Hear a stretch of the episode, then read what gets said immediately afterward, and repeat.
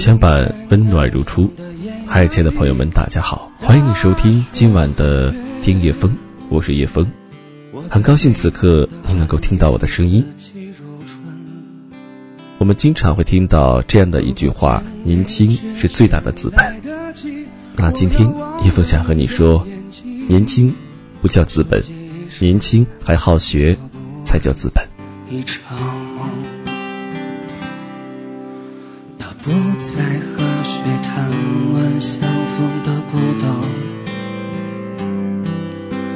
心里早已荒无人烟。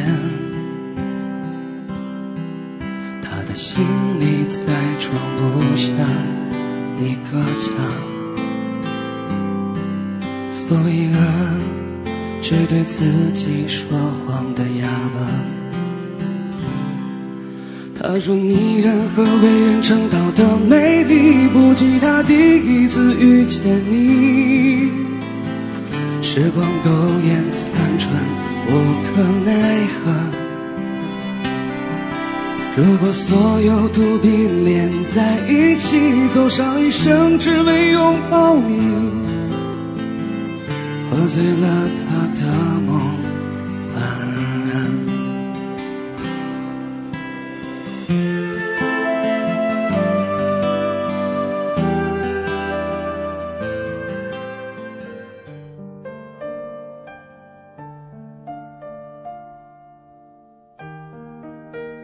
前认识的一个网友比我大十二岁，因为十年前上网还不是很广泛。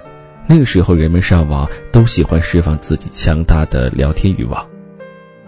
再加上我从小就喜欢聆听别人的故事，所以我自然就成了他良好的聆听者。在他二十到三十岁这十年，他给我讲了他的大部分故事，我想分享给大家。由于我也不知道他叫什么名字，我就称呼他为月影吧。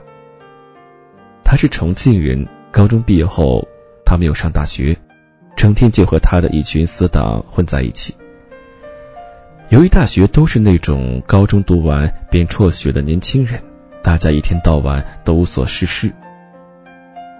可是年轻人总是倾向于开始去自己养活自己，于是他也开始出去打工，没有多高的学历，也没有生意人的头脑，当然只得去干一些体力活。那年，他二十岁。他给我讲述他去到的第一个建筑工地在贵州。二十岁才出社会的人，不仅仅单纯，而且和一群朴实、但是充满社会气息的农民工在一起，难免会有很多不适应。比如在工地周围，常常会有当地的一些流氓来欺负外地人。这些流氓很机智。不会在人多的时候来，而是趁着人少的时候专门挑新鲜面孔下手。月影就不幸经历过这些，他给我说，第一次在外面挨打还还不了手，非常难受，加上一开始受不了建筑工地的体力活，就撒手回家了。回到家，父母看见孩子，自然心疼不已，让他在家好好休息。再想想办法，不去那么远打工。那你在家待了多久？我问。接近半年，月影回答。待那么久，不无聊吗？我继续问。哎，一开始回来的确无聊，可是转念一想，我还年轻啊，有的是时间。不过无忧无虑的待了半年后，觉得自己也受不了了。这时家里人也开始催他出去学点什么，然后他就依托家里的关系，在当地找了一个师傅，跟着学室内装修。年轻好学是一开始他师傅对他的评价，可是三个月过去以后，当他挣了几千块的时候，他就不再那么好学，并且总是想着跳过师傅去外面接生意。可是生意人。总是不太认可脸上没有几根毛的年轻人，不会那么容易给他单子做。他也没有一口说服人的口才和魄力，就在偶尔能接到的几个单子下存活。那个年代开始流行上班族月光，而他作为一名打工者，更是月光族中的月光。因为在家附近工作了，就有更多的机会和死党们混在一起，而那群死党也时不时叫他在工作的时候出来瞎混。他就这样浑浑噩噩的度过了两年。可是，他内心依然有一个梦想。在他给我留言说完这些故事的时候，他在留言的最后一句话：“等到来年的时候，他打算。”走得远远的，再去拼搏一下，不能放任自己了。他写道：“幸好我还年轻，我还有资本。”那一年，他已经二十四岁了。再一次，他向我完整的诉说他的故事，已经是二十七岁了。他说，他开年实现了自己的诺言，去了新疆，也是去了一家建筑工地。本来前半年还好好的。在第七个月上突然拿不到工资，第八个月实在受不了了，他就伙同一起去的年轻人去了建筑公司的办公室要工资。年纪轻轻的他们相信了老板让他们第二天来拿的假话。第二天去的时候，老板已经不在了，只有前台的几个也看上去年纪轻轻的咨询台的小姑娘。气急败坏的他们在那里大吵大闹。好几个年轻人摔桌子和椅子，甚至对着几个小姑娘扬言，不找到老板，他们也别想回去。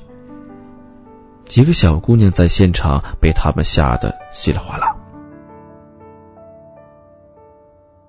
我第一次觉得自己是一个混蛋，我一直还觉得我品性很好。他跟我说：“那后来呢？怎么解决的？”我问。当天没有要到钱。不过那天之后，好像小姑娘们也报了警，公司老板可能也怕了，就托其他人给了我们一部分钱，让我们走人。我们看这样下去，也要不到钱，就干脆撤了，拿一点算一点。他打。拿到一部分钱之后，他再一次回到家，过着浑浑噩噩的生活。等到把找来的钱花光之后，又开始过吃家里花家里的鬼日子。你没去学点什么？我问。想学很多东西，可是发现自己的有点静不下心来。但是常常想想自己还有点资本。他说：“你有什么资本？”我问。二十七岁，还不算太老。他回了我一个笑脸。二十七岁到三十岁，他又去到了青岛、昆明，甚至再次去了贵州。他依然觉得自己年轻，想学东西依然可以。二十七岁走之前，他说那年他没有在家里过一个好年。年三十晚上，本来一家人打麻将，打得好好的，突然因为他向父母要些钱，父母不愿意给，他就很生气，觉得在朋友面前丢了面子，当时就说了父母两句。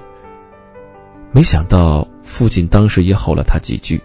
他气得不行，年三十晚上当即就走了。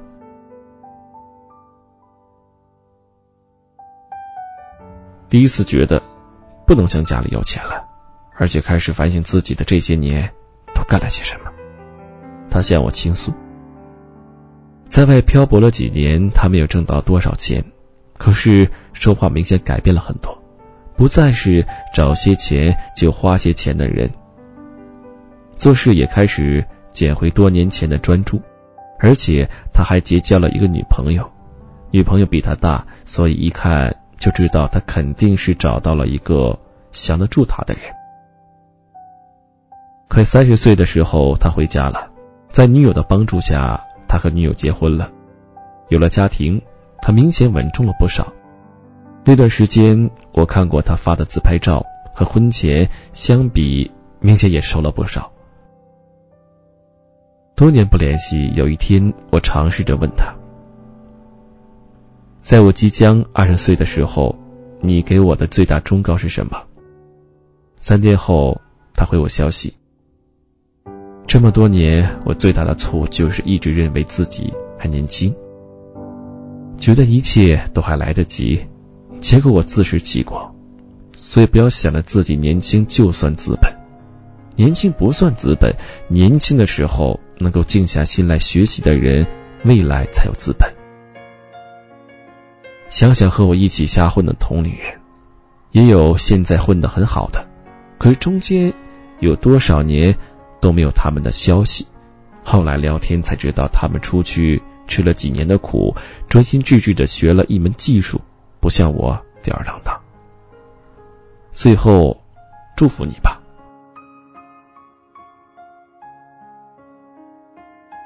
最后，叶枫想把这些话送给那些认为自己还很年轻、有资本的人。读大学的时候，空闲时间多，就趁机看了不少名人的自传，发现成功人士都喜欢说“成靠运，败则名”，这当然是他们偏大众的敷衍之词。仔细回想，他们在二十多岁甚至十几岁的年龄，他们都过着同龄人无法比拟的生活。他们的生活里充满了对学习的专注，或者对于某项技术的不断提升。他们习惯性说那段时间里，他一个人过得很苦，可是他们却认为那是他们最快乐的时光。没错，一个人干着自己喜欢的事情。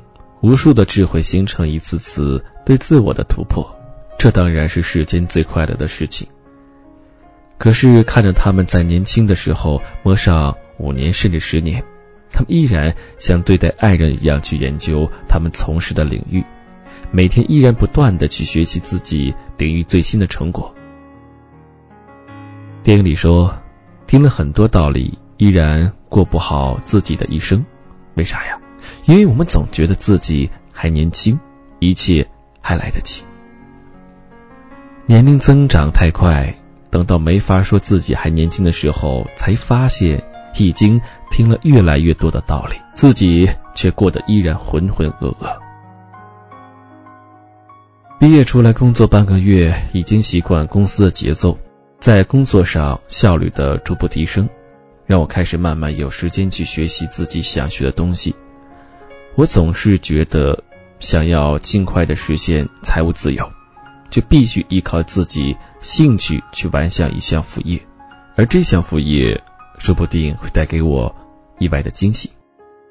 趁我年龄不算大，还有求知好学的渴望，我就应该放任自己去学习，以此共勉同龄的年轻人。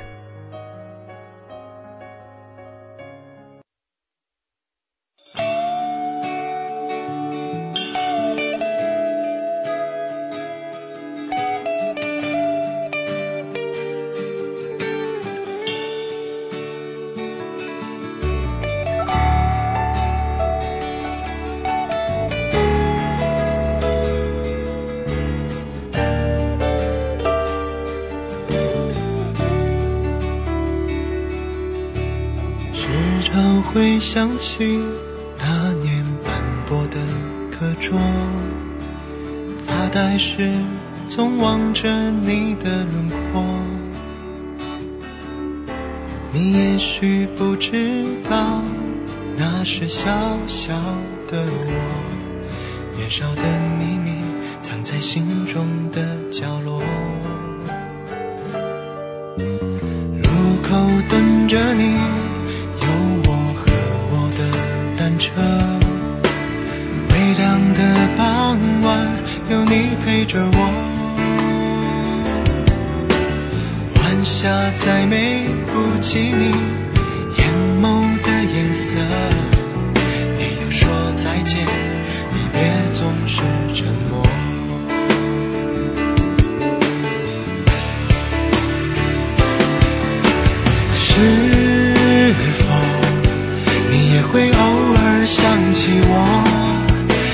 时常也把往事轻轻诉说。我们在春风秋雨里无话不说，却在春去秋来中失去了联络。